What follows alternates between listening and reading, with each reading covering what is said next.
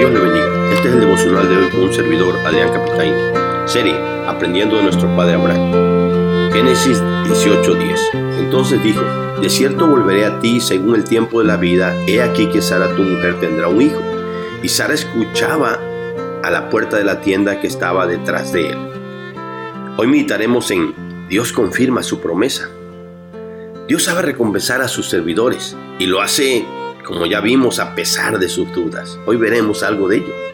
Primero, preguntan por Sara y le dijeron, ¿dónde está Sara tu mujer? Y él respondió, aquí en la tienda, verso 9. Después de que comieron los varones, le preguntaron a Abraham por su esposa, Sara, pues tenían un mensaje especial que tenía que ver con ella y con la familia. Este tipo de preguntas son muy comunes en Dios. Y no es porque no sepa dónde está una persona, pues Él lo sabe todo, sino que es para concientizar a Abraham de su responsabilidad de esposo. El patriarca le dijo que Sara estaba en la casa, como buena esposa que era, pues ella fue la que preparó parte de la comida. Segunda cosa, Dios le asegura la promesa.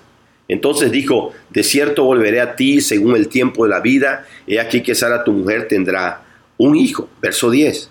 Dios iba a darle la gran noticia a Abraham, que volvería a visitarlo quizás en una noche especial, donde por su gracia y poder Dios haría que Sara quedara embarazada, y dentro de nueve meses tendría un hijo. Y se lo asegura diciéndole, de cierto, en verdad, te lo aseguro que volveré a ti. Tercer cosa, Sara escuchaba escondida. Y Sara escuchaba a la puerta de la tienda que estaba detrás de él, dice el final del verso 10. Sara, como a veces hacen la mayoría de las mujeres, no lo tomen a mal, hermanas, estando escondida detrás de la puerta, escuchando esa plática, ahí estaba, pensando ella que nadie se daba cuenta, cuando en realidad Dios todo lo ve. Cuarta cosa, Sara se ríe en incredulidad. Y se rió pues Sara entre sí, diciendo, Después que envejecido tendré deleite siendo también mi Señor ya viejo. Verso 12. Al escuchar esa información, Sara se sonrió en silencio, haciéndose la pregunta incrédula, incrédula, ¿tendré deleite con mi esposo siendo ya viejos los dos? La razón de su duda la da el verso 11, donde dice que los dos, Abraham y Sara, eran viejos y a Sara le había cesado la costumbre de las mujeres. En otras palabras, le había llegado la menopausia con todos sus problemas hormonales que ésta trae. Y aunque no había ningún médico que le explicara eso, ella entiende y siente que ya no tiene deseos o el deleite o satisfacción de estar con su esposo Abraham. Pues ya los dos eran de más de 90 años. Esa es la razón de su risa incrédula, muy parecida a la risa de Abraham en el capítulo 17, verso 17. Esto muestra que de seguro ya habían platicado entre ellos sobre sus dudas. Veamos las lecciones prácticas, hermanos. Primero, aunque Dios trata personalmente con cada uno de nosotros, Él también se interesa en nuestra familia, en nuestros cónyuges, y de alguna forma pregunta por ellos, pues Él quiere tratar con ellos igual. Lo ideal es que asumamos nuestra responsabilidad como Abraham y cuando nos pregunten, ¿dónde está tu esposa o tu esposo? Sepamos dónde están ellos. Recordemos que un día Dios también le preguntó a Caín, ¿dónde está Abel tu hermano? Y él dijo, no sé, ¿soy yo acaso guarda de mi hermano? Allá en Génesis capítulo 4.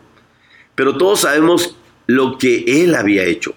Así que estemos pendientes, guardando, cuidando, comunicándonos con nuestra familia para que sepamos dar cuenta ante Dios si Él nos la pidiera. Ese desierto volveré a ti, que asegura y confirma la promesa de paternidad de Abraham, nos debe de recordar que cada vez que Cristo, Cristo decía, desierto te digo, es porque Él afirmaba que en verdad haría aquello. Y un día igual dijo, desierto volveré, en Juan 14. Dijo, vendré otra vez y les tomaré a mí mismo. Verso 3. No os dejaré huérfanos, vendré a vosotros. Verso 18. Y yo os lo he dicho, voy y vengo a vosotros. Verso 28. Así que confiemos en que el Señor volverá. así, que, así como volvió con Abraham un día. Hermanos, no aprendan eso de Sara, hermana sobre todo. a estar escuchando lo que no deben y menos a esconderse detrás de una puerta pensando que nadie los ve, pues de Dios nadie se esconde. Y mañana veremos que Él todo lo oye y todo lo ve. Así que no te esconda detrás de la puerta a escuchar las pláticas de otro.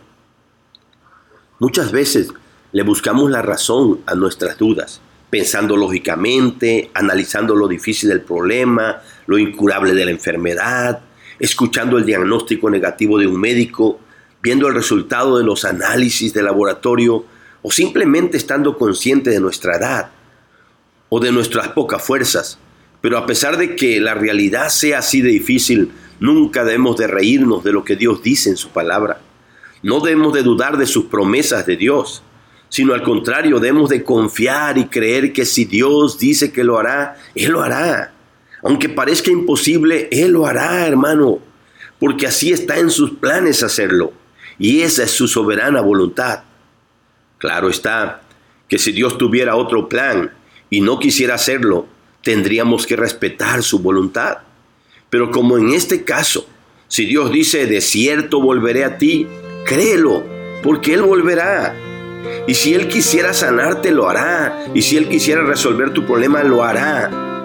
Y si Él no quisiera hacerlo porque tiene un mejor plan para ti, tampoco por eso te debes de reír, sino al contrario, darle gracias a Dios en todo, pues su voluntad será lo mejor y su voluntad siempre será perfecta. Dios te bendiga, mi hermano.